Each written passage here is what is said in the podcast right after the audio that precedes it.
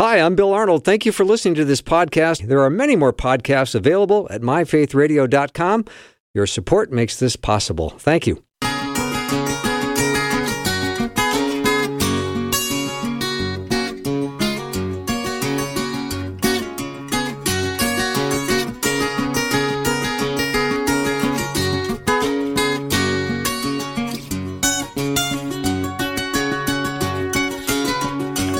And a warm welcome to the afternoon show. I'm Bill Arnold, and I am delighted that you are spending time with me today. I hope your day's been going well. And if you had a, a rough day at work, I hope this gives you a chance to decompress on your way home. And as you're maybe getting ready to have dinner with your family or loved ones, it's always great to uh, put life in perspective. And one of the greatest books to study is the book of Ecclesiastes. And I love that book and I fear that book and I don't always understand it because it's not easy. So I'm having uh, the great uh, privilege of meeting for the first time Brent Niedergall, who has written a book on Ecclesiastes. It's a daily devotional. And when I think of the very first verse of Ecclesiastes, we could probably spend the whole hour right there, but we're probably going to go beyond that. But I'm so glad to have Brent Niedergall as my guest. Brent, welcome. Bill, what a privilege. Thank you so much for having me. So, Hevel, Hevel, everything is utterly Hevel. It is. It really is, isn't it? different different ways to translate that, huh? Well, I guess that's the Hebrew, uh, and it, and it would mean vapor or smoke, um, and it's used what thirty eight times in Ecclesiastes. It's just life is temporary and life is fleeting. It is, and that's uh, doesn't sound like an encouraging message, but the Book of Ecclesiastes, I believe, is a very encouraging book. So that's some irony there, huh? Yeah, let's let's just kind of do the uh, the overview of Ecclesiastes just to get kind of that thirty thousand foot view of it, because for many people, they they hear things out of Ecclesiastes. And they go, oh, I recognize that passage and that verse. And then the other things you come up against, you go, ooh, this is kind of a downer. Yeah, it it uh, definitely has that reputation, and uh, I'm I was excited when I heard you uh, say in the introduction that you love this book because I think it gets overlooked. Uh, you probably wouldn't get super excited if you heard your pastor was the average Christian might not get super excited that's the sermon series that's coming up. But yeah, a wonderful book, and I spent uh, a, about a year uh, researching and uh, writing this devotional, so it really uh, grew in my love for the book, and it really came at the right time. Uh, just my engagement with it. Yeah. So I'm seated next to you at a dinner party, and you, and I say, "So what do you do?" And you go, "Well, I, I wrote a book on Ecclesiastes, and I'm I'm not a Christian." So I go, "Well, what is that about?" I'm still looking for my overview. yeah. So Ecclesiastes is a book that answers life's big questions, the questions we look for purpose and meaning and uh, if, like as you said life feels meaningless and uh, or transient with Hevel uh, but what is the purpose? And we find in Ecclesiastes the message that that purpose is uh, fearing God, uh, mm-hmm. a relationship with God is where where that meaning and purpose is found. Uh, otherwise, you'll be disappointed. And it's uh, being obedient. Definitely, that that's wrapped up in that fear of God for sure. Mm-hmm. Uh, Brent Niedergall is my guest, and we're talking about Ecclesiastes the whole hour. So if you have a, a, question or something that you would like us to discuss in relation to this, that would be wonderful. Uh, Brent is the uh, chief editor for a Bible curriculum publisher in North Carolina. He also reviews books on biblical studies for his blog, niedergall.com. And uh, he's uh, also gone to war in Afghanistan. He has felled towering trees and he's parsed Greek verbs that's my guest today. So let's let's start with that very first uh, couple of verses in Ecclesiastes, Brent, where we look at it and we think, okay, now who is the author? Who is the teacher? What are we learning right up front? Yeah, well, would would you uh, read a few verses to just to, to give a let everybody know what we're talking about? I will indeed. I don't have it up right now, but I. Oh, I'm sorry to no, put you on the spot. no, that's okay. I'm used to being on the spot because uh, that's my job. But yeah, let me get it here. Um, I will start with, um, let's see here, Ecclesiastes. Here we go. Well, it's not giving it to me. yeah.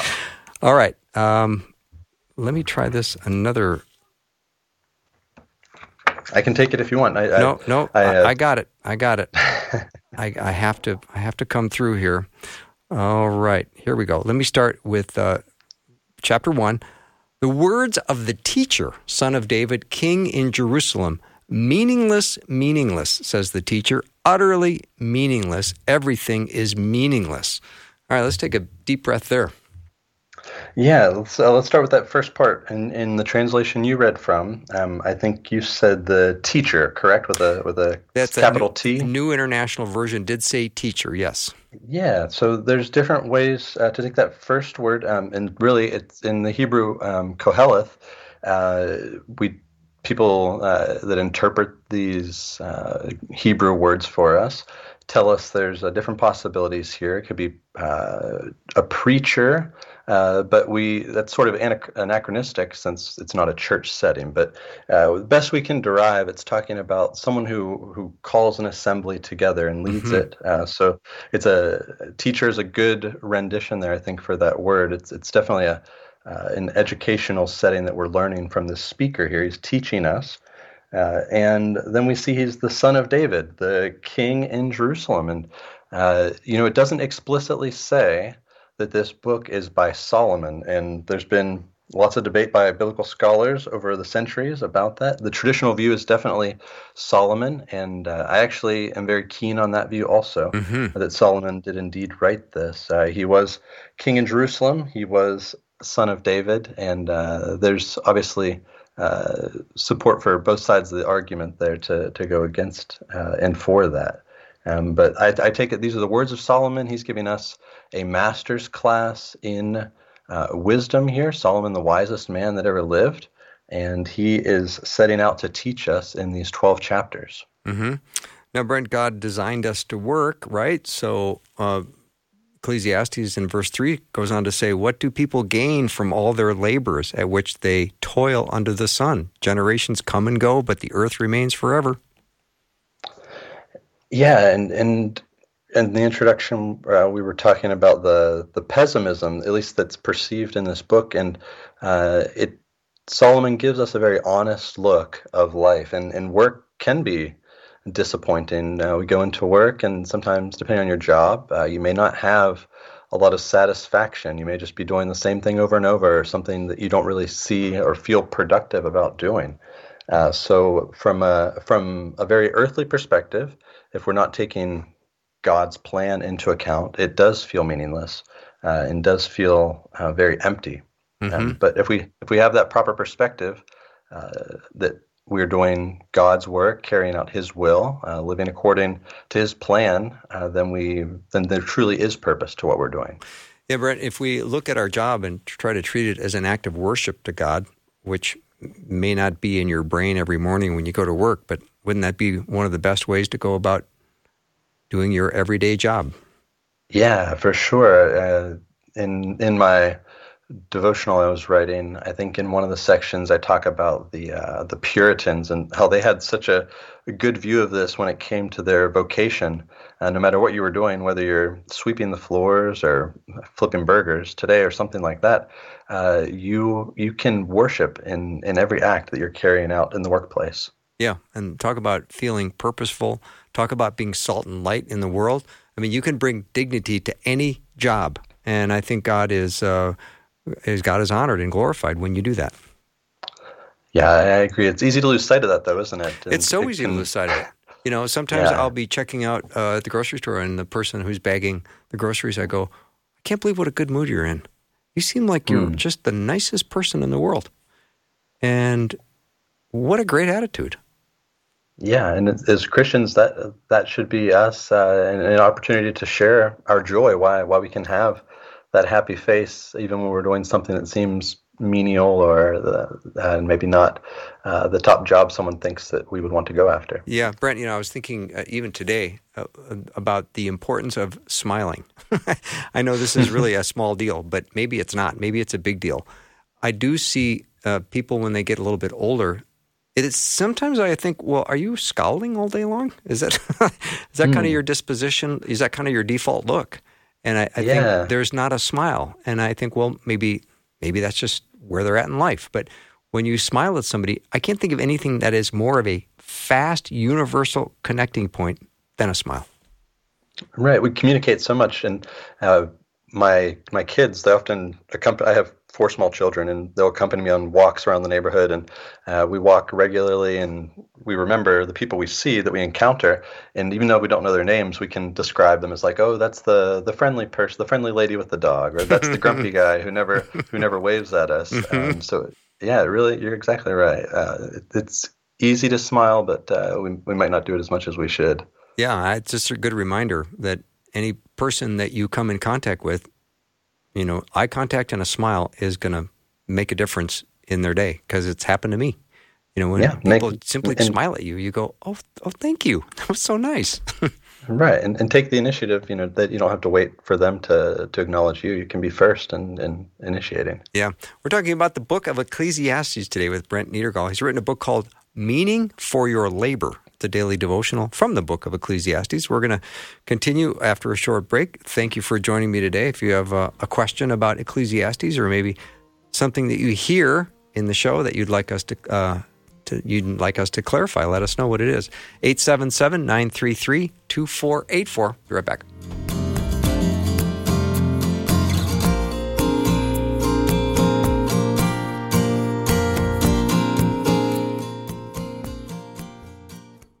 Sign up for the free Bible in a Year reading plan at myfaithradio.com and get everything you need to follow the plan each day and stay on track, including a printed schedule. Sign up now at myfaithradio.com.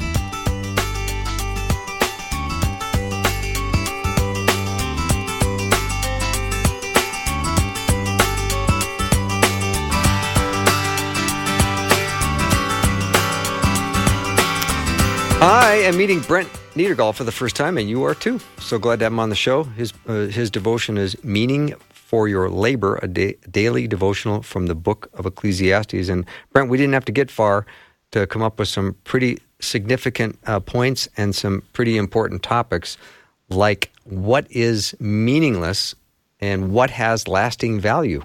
And it doesn't uh, hurt to take that thought and pause and evaluate what has lasting meaning in your life. Exactly right. And that is where something comes in that I wanted to uh, make sure we mention, and that's uh, and one of these other recurring phrases that Solomon uses is talking about under the sun. Yes, uh, and he that's a something he brings up again and again, and and that's the I take that as the perspective that doesn't take God into account, and when we're when we're living just with our our eyes on this world, uh, it doesn't feel like there's meaning. It doesn't feel like there's purpose. But when we recognize that there is a God, uh, that we're accountable to Him, that He's revealed Himself in His Word and in the person of Jesus Christ, uh, then we see there is meaning and there is purpose for us. Mm-hmm. I love a C.S. Lewis line that in one of his writings he said, "What isn't eternal is eternally out of date." You know, so mm. you talk about what is meaningless because we spend so much of our time and energy trying to build our identity, trying to find pleasure trying to, you know, figure out how you're going to build your life and try to give it meaning. But anything you do apart from Christ is not going to work out very good. And Solomon did a lot of experimentation. He he had resources for his day uh, beyond our wildest imagination. Although yeah. now we have things beyond his wildest imagination when it uh, comes to what we have access to.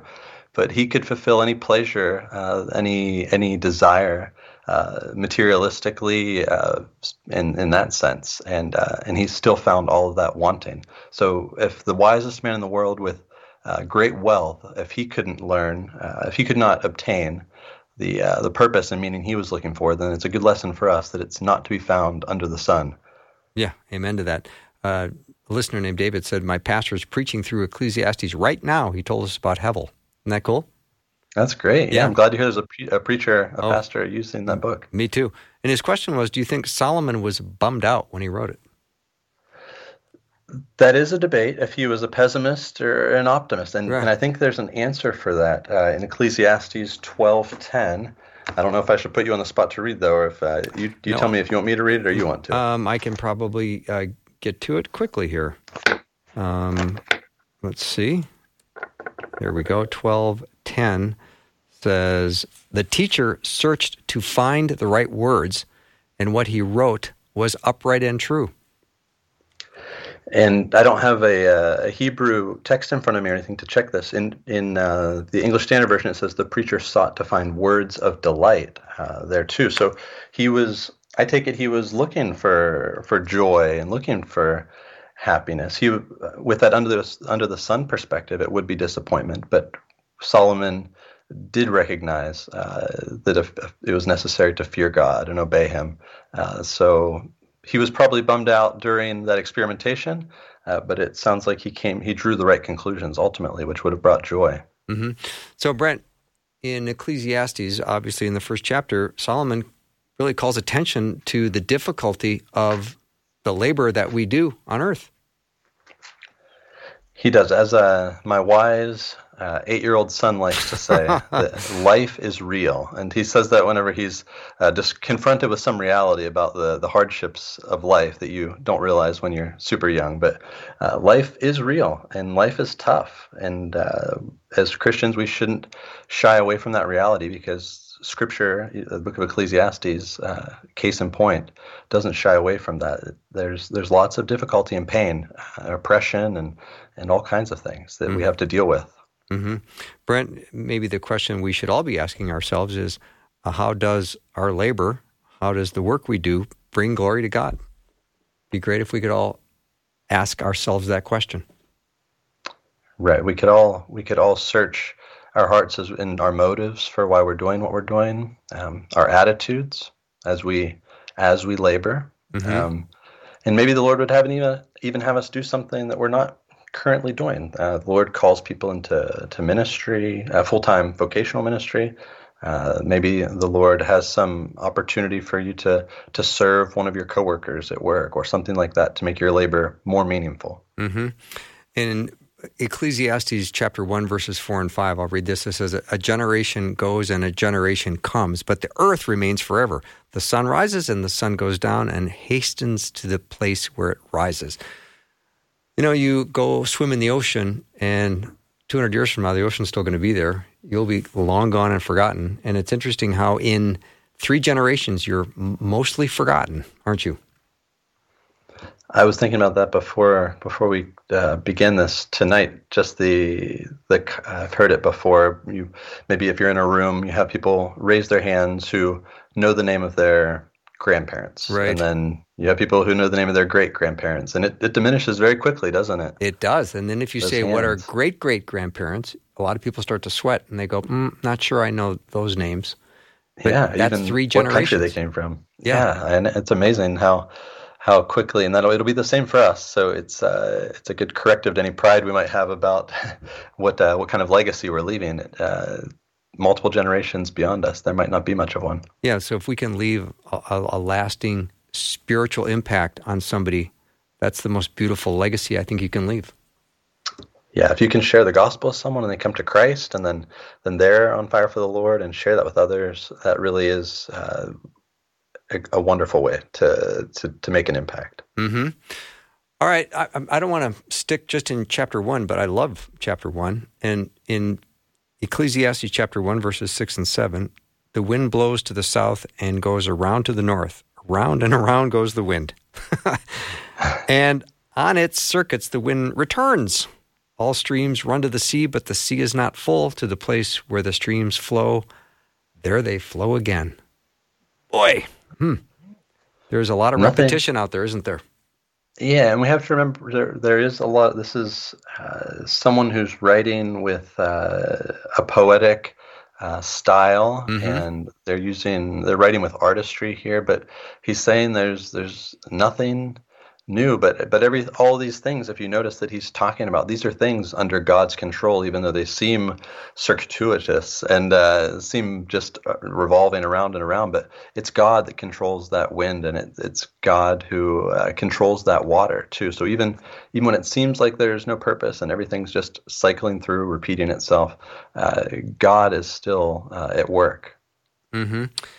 brent niedergall is my guest. So brent when we think of Solomon talking about the theme of monotony, now that that's a, a word that a lot of people get a little bit uh, anxious about because we don't like monotony. Although I love routine, I think you love routine. I bet everyone deep down loves routine.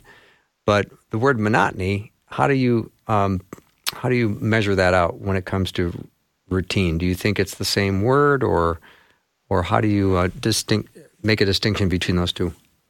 Yeah, um, monotony has a definitely a, negative. It does connotation, doesn't it? Yeah, and, it does. Uh, routine can be positive, right? We, uh, someone who's consistent and reliable, uh, they they might be going. We want our our militaries to to train and follow a routine because we depend on them, and uh, a wife may want her husband to, to come home in time for dinner, and, and there's a routine there, uh, and that could be viewed. Maybe you know a husband views that as monotony and dreads having to go home uh, to his, to to the house. Hopefully, that's not the case, but that would be a wrong perspective on his part to see that as monotony. Right? He should mm-hmm. should embrace uh, routine sometimes. Mm-hmm. Brent Niedergall is my guest. His devotional is on Ecclesiastes, and I'm, I'm going to read uh, a line here. It says, Our own activities, no, the world is wearing itself out with endless activity. Our own activities in the pursuit of satisfaction are exhausting. The constant effort is enough to wear anyone out. Perhaps our primary concern, instead of finding satisfaction in life, should be finding true rest for our weariness. That I could uh, put on a, a, wooden board and sell it, and sell a lot of them. People, people want that. People uh, want rest from from the just the constant cycle of uh, futile pursuits of satisfaction. Uh, and we we as Christians know that's that's found in a relationship with the Lord. But you hear about uh, uh, people who get caught up in uh, content production for social media, the, the, the so-called influencers. And mm-hmm. if they're looking for satisfaction in that, they have to keep grinding out new content. And uh, but where where does it all end? What's how many followers are enough? How many how many views and likes are enough? Yeah. And uh, and we can wear ourselves out over that, wanting the approval of people or or some satisfaction of accomplishment uh, that we may never achieve. Yeah. That's so true. And if you're addicted to that adrenaline that said, "Oh, I got 10 more likes," and something goes off in your brain, that's not a good road to be on, either is it? No, that that would be a disappointing rut to fall into, but uh, but it, we can we can all fall into that sort of thinking in different areas. Yeah. So Solomon observes nothing is new, and there's um, nothing new under the sun. Um, so when we think of uh, God's perspective, thank goodness in God's perspective, we have great purpose, great meaning, and uh, great joy. He's perfectly wise and good. He's our creator. He created us, and which is astounding. Uh, one of the uh, things I came across recently was someone set out. This was back from 2014, but they wrote what they called the shortest ever commentary on the Bible. And for each each book of the Bible, they crafted a, a clever tweet. And for Ecclesiastes, it's short. I'll just read it. He said, "Life is an empty sink. Someone has pulled the plug, and all the meaning has drained out of it. So enjoy yourself." But I think that's too negative. I, I don't think that's what Solomon wanted us to walk yeah, away with. no. We'll take a break. Yeah. Let me take a break. Uh, Brent, we'll be right back. We're going to continue our discussion with Brent Niedergall. His book is Meaning for Your Labor, daily devotional from the book of Ecclesiastes. We'll be right back.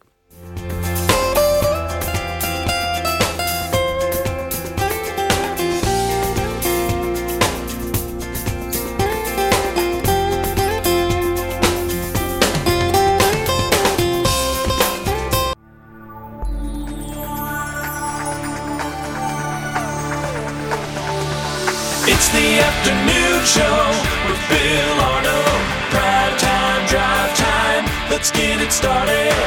Jump in your car. Yeah. What's for dinner? Hey. It's the afternoon show with Bill Arnold. Welcome back to the show. Brent Niedergall is my guest. Uh, you know, I have a, a, pre-published advance copy of his book, so I'm, I'm the I'm the lucky one right now because it's not quite available for purchase. Do I have that right, Brent? You do. It'll become available in May through awesome. the website of my publisher. It won't be on. Eventually, we'll have it on Amazon as a free Kindle uh, book. Awesome. Thank you for that. I love uh, resources like this that are made available that way. That's really nice. All right, now I want to chat a little bit about uh, Solomon, who uh, apparently, you know, talked about uh, the two paths in life. There's the path of wisdom, and then there's that path of folly, right? And you would think that he would want to stay on the path of wisdom, but he, according to your um, your book, he took a, a walk on the, the, the wild side, didn't he? He did, which is tough to comprehend how someone so wise could Yeah. could be so foolish. And we know from elsewhere in from uh, from elsewhere in Scripture that he made some very foolish decisions when it came to to marriage and idolatry, and uh, which is disappointing. But uh, it's a good reminder for us and humbling that uh, we, even in our devotion and service to the Lord, will still mess up and mess things up. And you see it all the time with incredibly wise people um, when and godly people do ungodly things. Yeah, and it's important to remember. I think what you just brought out with these these two paths of wisdom and foolishness. Ecclesiastes isn't the only book we have in Scripture. So when it when we emphasize when we when people emphasize the negative message, uh, but if we if we balance it out with what else we know that Solomon wrote, we know that there's a lot of positives too. And and in Proverbs, he really does remind us of these two paths of wisdom and foolishness. He knew that foolishness wasn't the right path, even though he he tended to go down that at times. hmm Brent Solomon, uh, you, you talk about that he discovered a, a cause and effect relationship um, between wisdom and distress. And shouldn't wisdom lead to less frustration and pain? The way I see it, and what, what he seems to be expressing here in Ecclesiastes, is that the more you understand about life, uh, you you do see that things, you know, even the wisest person, things aren't always going to work out how we think they should, and that I think is what was distressing for Solomon.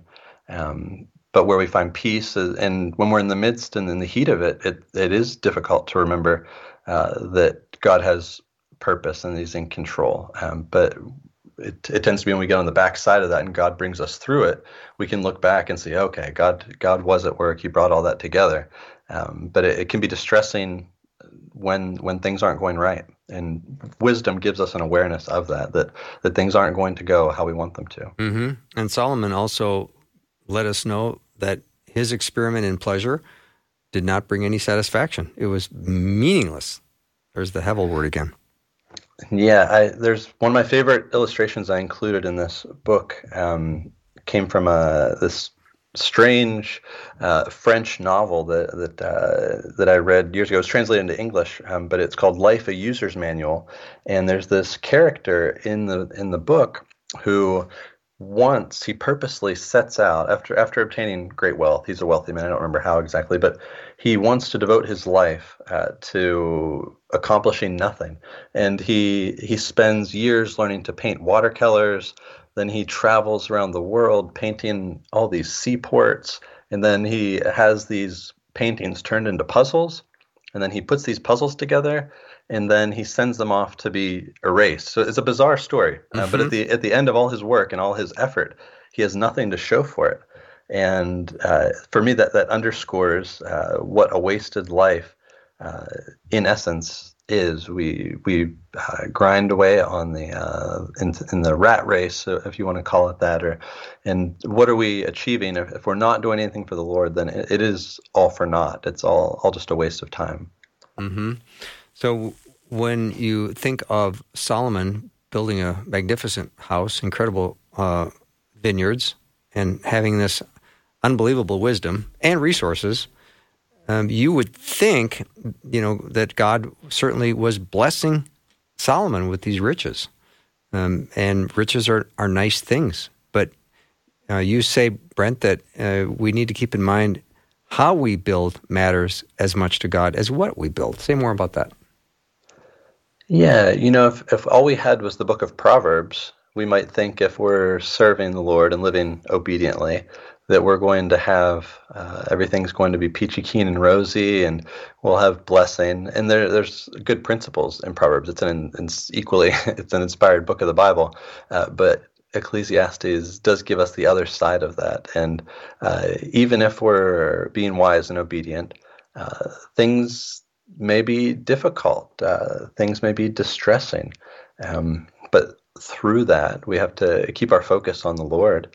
Uh, and continue to uh, main, strive to maintain that right perspective, seek God's grace to do that, uh, ask Him to help us uh, endure those difficulties. And, and we get a lot of that in the New Testament, that uh, those exhortations to endure, uh, because the early church did not have it very very easy. Things were rough with persecution and, and opposition, but they were they were being faithful and obedient. Mm-hmm in Ecclesiastes uh, chapter 5, in verse 2, it says, Do not be quick with your mouth. Do not be hasty in your heart to utter anything before God. God is in heaven and you are on earth. So let your words be few. Now you There's talk. Of, you talk. there, maybe I should uh, uh, save my words, but there there are a lot of good proverbial exhortations like that in Ecclesiastes. What I what I found very interesting with uh, this turn right here in Ecclesiastes 5 is right before this in Ecclesiastes 4. You have that well known section about, uh, I'll, I'll just read one of the verses. Again, if two lie together, they keep warm, but how can one keep warm alone? Uh, then the next verse, though a man might prevail against one who is alone to withstand to withstand him, a threefold cord is not quickly broken. A lot of people know that, uh, but it's talking about the value of human relationships uh, here in Ecclesiastes 4. But then in 5, it turns to God. And I think what Solomon's trying to show us here is that uh, human relationships are important, but we also need a relationship with God, which he introduces here in, in chapter 5. So we need to be careful in everything we do, which includes our speech uh, and, and how how we talk, uh, and we need to be uh, mindful of that and and really value our relationship with the Lord too. Mm-hmm. Brent, let's go to uh, Ecclesiastes 3 and talk about the passage, the A Time for Everything passage that most people are familiar with. And if you uh, hear that passage, most people will say, Yeah, I think that's from Ecclesiastes. But yes, that is one of the, the well known passages. Yeah. And what insights do we have? What do we learn from this incredible passage of, what is it, eight verses? Yeah, it goes through verse 8, and over and over he says there's a time for this and a, a time for that. And some of the things look good uh, time to be born, a time to plant. Uh, but in some of those things, we would say maybe don't sound so good, a, a time to kill, for instance. And uh, I think this is a, uh, a passage that may, um, at least my take, may be a little unpalatable to, to some, but I, I believe that this is telling us that there is a time for all these things because God has appointed the times for all these things. So even for even for killing, if it's in a in a, setting of warfare, for example, mm-hmm. if it's if it's our country is on as a messy business as that is, uh, there is a proper time to kill, and in, in Scripture we see that with the people of Israel and so forth. Um, so there's a time for everything. Uh, there, but this also reminds us there's time for a lot of good things too, things we don't deserve that are gifts from God, like peace. Uh, there, as it concludes with a time for peace. That's, mm-hmm. that's a blessing from God, and a time to laugh. So even in the midst of uh, things that are, might be unwelcome. We live in a world cursed by sin, uh, not because of God, but because of humanity. Uh, there is bad, but there is also good that God has appointed. You know, there's a couple of red flags in that time for everything passage. For example, a time to love and a time to hate. Um, I thought, hmm, I don't know how to make sense of that one. And a time to search and a time to give up. So, you know, I don't know if I understand all of them, but I've got homework tonight. Yeah, yeah. Maybe maybe uh, we can consult what uh, what I wrote in my devotion on Let's that do one. It. But yeah, uh, but no, I I feel that uh, that that I agree. Some of those are difficult uh, with with to grapple with, but there are things to hate, and we know that uh, idolatry is one of those things. Amen. in sin and so forth, but there's no, there's never a time to hate another person, in, or in, in in any way. So there's a proper way to do it, a proper way to to uh, to aim that hate, but uh, there's definitely a wrong way to do it. Mm-hmm. So let's uh, come up with a short list of things we should hate. Obviously, sin. We should hate sin. Hate idols. Yeah. Um, yeah. Hate. We should hate. What else? Disobedience. We should hate Yeah, that. well, I think I think you started with the big umbrella there with sin. Now I'm just thinking uh, every if I think of anything, I'm like, oh, that's that's sin too. But uh, hate, we you know we're told by by Christ he used very strong language, but talking about hating our family, uh, but he didn't mean it in the sense that we uh, disparage them, but just we put Christ first above all else. So in in that sense, uh, there's there's a place for hate, but but definitely not this hate we're talking about. hmm And what about a time to uh, keep silence and a time to speak? How would you understand that and apply that in our lives today? Yeah, that's in in verse seven there, Yeah, and. three. Yeah, they. I think it's just when we have to be careful with with our speech and knowing when uh, when when someone talks to us in a, an offensive way or a mean way, it it may just be the best thing to to stay silent. We don't always have to defend our cause or or put the other person in their place uh, or correct them. Sometimes we just need to be humble and and keep quiet, and that's the wise thing to do. But, other times, there are times to speak. You can confront someone, uh, you can speak up for someone uh, that's being mistreated or abused.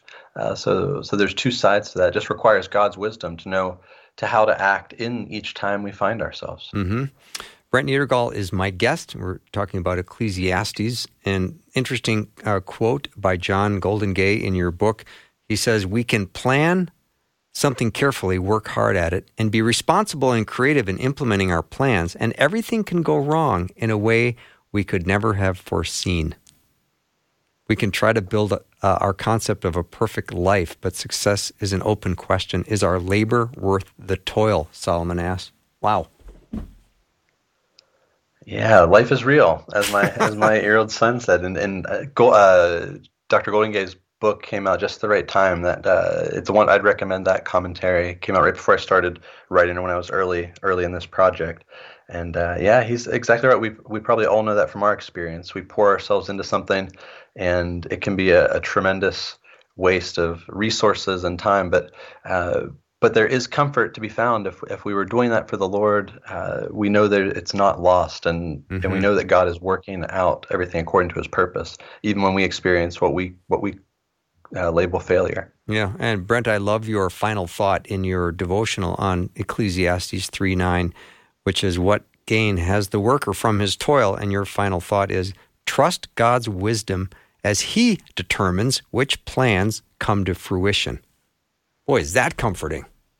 Right. He he is wiser than we are. And when we have something we think is going to be great and and it doesn't happen, uh, instead of mulling over those disappointments and regrets or even questioning God, uh, we should be thanking God and praising Him and trusting Him because He's wiser than us. Amen. I always think to myself, and I say this often, is God has information about my life that I don't have. So I trust him. Yeah, He's doing so much more than we have any, even a fraction of a clue about about how He's how He's carrying things out for for His glory. Yeah. All right. We're going to take a little break. And then when we come back, we're going to continue our discussion on Ecclesiastes with uh, Brent Niedergall. And if you are, uh, have been listening to Faith Radio at all in the last couple of days, you know we've got a couple of very exciting days tomorrow and Friday with our One Child initiative. I can't stress enough how cool this is and how awesome it is. You can go to myfaithradio.com right now and check it out. We'll be right back with Brent in just a minute.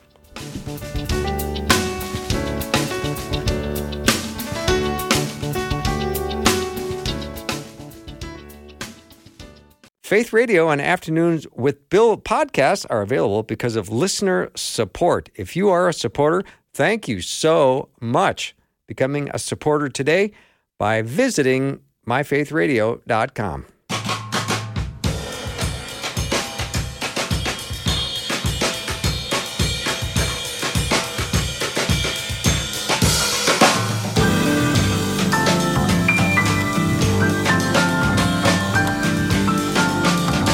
Welcome back to the show. Brent Niedergall is my guest. We're talking about Ecclesiastes. He's written a devotional, which is out in May, so don't race to the bookstore quite yet. So, Brent, let's jump into one of the verses that is considered, I think, probably one of the difficult verses in, in the book of Ecclesiastes, and that's uh, ver, uh, chapter 3, verse 11. He has made everything beautiful in its time. Also, he has put eternity into man's heart. yet so that he cannot find out what God has done from the beginning to the end. That is uh, one of those difficult ones. What's it talking about there? There's a, a good quote from the uh, theologian Herman Bavinck. He said, The human heart is so huge that all the world is too small to satisfy it. Wow. And uh, I think that's what uh, that when Solomon's talking about, he put eternity into our heart. Uh, we we are searching. We're we're looking for uh, meaning and purpose. Uh, we have this hunger, and only God can fulfill that hunger, um, which is a, a the need we we all have. So. Mhm. But I, I love how that verse starts. He has made everything beautiful in its time. And I don't know if I've misinterpreted that verse, but I often think whatever problems we've had or things that have really challenged us, uh, God will, in in His time, bring redemption through it. Yeah, like that the passage, those verses in the beginning of chapter three, three we were looking at, uh, but they just come right not too long before this verse. Uh, God has appointed all of these times. He's doing something uh, very good, and even even when it doesn't look that way to us. So he's he's appointed those times that we find ourselves in, so we can find comfort there. Um, Just a little personal background about how uh, or why this book uh, came about at the right time. Um, I was sort of. I, I feel like Ecclesiastes might be the perfect uh, midlife crisis book. When when you're if you're going through your midlife crisis, turn turn to Ecclesiastes. So I think I don't know when you're supposed to have it. This may have been early for me, but I'm, I'm in my mid 30s. But uh, my life ha- took a, a- an unexpected turn. Um, I was. Uh, we had moved to Canada, to Vancouver. I was uh, an associate pastor up there. We'd only been there for a year, and some uh, we had some challenges. My wife, her uh, father here, where I, where we live now in North Carolina, he passed away while we were in Canada, and uh, she was just having a difficult time. So we decided it we needed to move back to North Carolina, but it was such a uh, and the other part of that, her mom was having uh, some health issues, so so it was just a, a difficult situation. But I just felt uh, like my compass was broken. I, we had made so many uh, put so much effort into getting to to Vancouver and then now here we are leaving and it was just uh, very very difficult. But I found great comfort God provided. He provided a, a wonderful job for me now as as, a, as an editor and I get to use uh, my training and uh, my passion and putting it to work there. Um, but it took a long time to sort of uh, find the the the inner calm, uh, that peace, and trust God's plan. Uh, and and it's it's not an easy process. So I would encourage anyone if if if I have any uh, impact on anybody listening today, it's to get in the book of Ecclesiastes. Whatever your difficulty someone's going through, uh, Ecclesiastes has comfort to offer and encouragement. Solomon was was looking to to give us some joyful words here, even in the midst of uh, misery and disappointment. So there's there's a blessing to be had. I appreciate that that little backstory on your your life and your families. Thank you for that, Brent.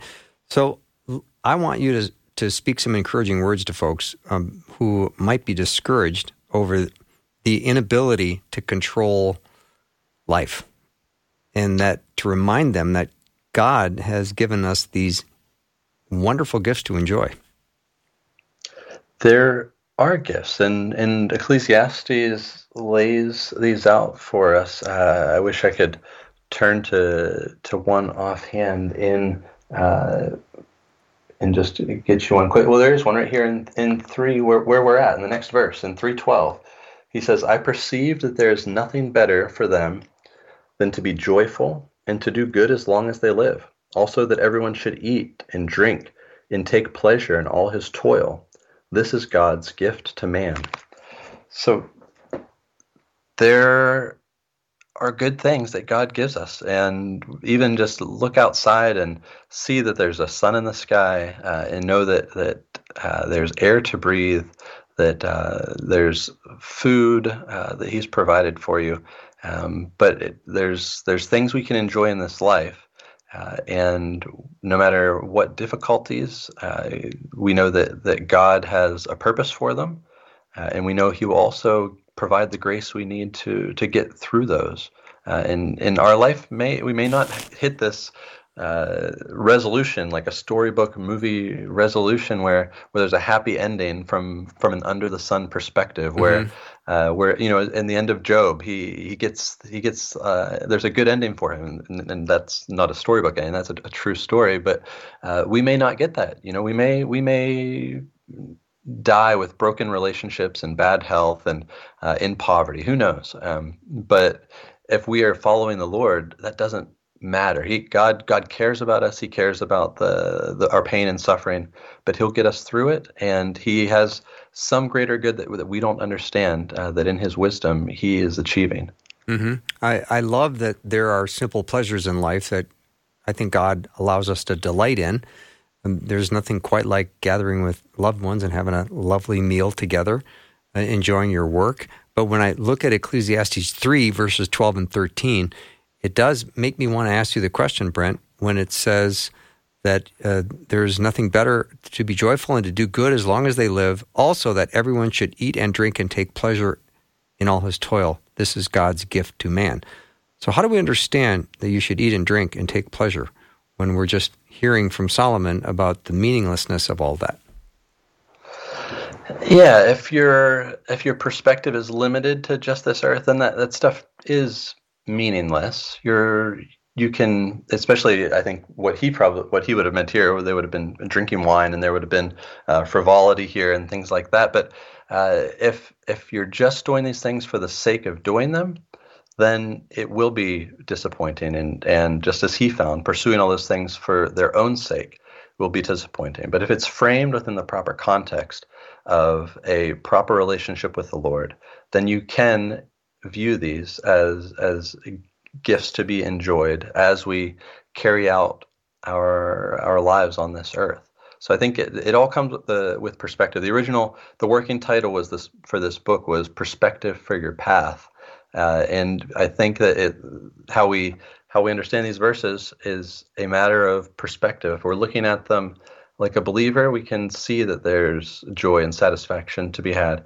Uh, but we know that if you are uh, going through this life without the Lord, uh, then you will be discouraged and disappointed. hmm And the teacher in the book of Ecclesiastes sort of starts and ends the same way. And what would be the, the sort of the conclusion summary of the message? Yep, he frames this book in, in the beginning. Uh, in the end, there's one uh, little interjection too um, that he makes midway. Uh, but yeah, he, he wraps it all up so nicely uh, with this grand conclusion at the end uh, that that life, our purpose here ultimately is to uh, fear the Lord. We're not here to to just enjoy the things of this life. Uh, those things can be enjoyed as we serve God. Um, but we are created for God's glory and to fear Him. And then as we do that, we can enjoy all these gifts. hmm So the last two verses of the end of Ecclesiastes now all has been heard. Here is the conclusion of the matter. Fear God and keep his commandments, for this is the duty of all mankind. For God will bring every deed into judgment, including every hidden thing, whether it is good or evil. Wow, that that's a incredible way to end. It is. We're accountable to God. We're Yeah. not our own master on this earth. We answer to Him. And with that in mind, our primary responsibility is to obey Him and fear Him, Yeah. uh, serve Him with, with everything we have. And Brent, don't you think sometimes we have that reversed where we want God to be accountable to us? Hey, God, what's going on? Look at my life. Help me, help me understand what's going on here. You know, we're not accountable. He's not accountable to us. We're accountable to Him. Right, and we can we can grow frustrated and and angry with God. Uh, it's easy to do that to fall into that temptation, uh, and that's why we need to be reminded like this uh, Yeah. from from these verses from God's Word. So enjoyed meeting you, Brent. Thank you for taking uh, your time today to talk about Ecclesiastes. I can't wait to uh, read it regularly this year. So thank you. Thank you so much, Bill. I'll, I'll challenge myself to continue. Good deal. Brent Niedergall has been my guest. His book coming out in May is called Meaning for Your Labor, a daily devotional from the book of Ecclesiastes. That is what we have planned for today. It's come to a conclusion. I cannot wait for tomorrow. We're going to start our one child initiative. And if you are thinking about um, sponsoring a child, you can go right now to myfaithradio.com and uh, look over all the children that hope to be sponsored. Have a good night, everyone. We'll see you tomorrow. Thanks for listening. Programming like this is made available through your support. Information available at myfaithradio.com.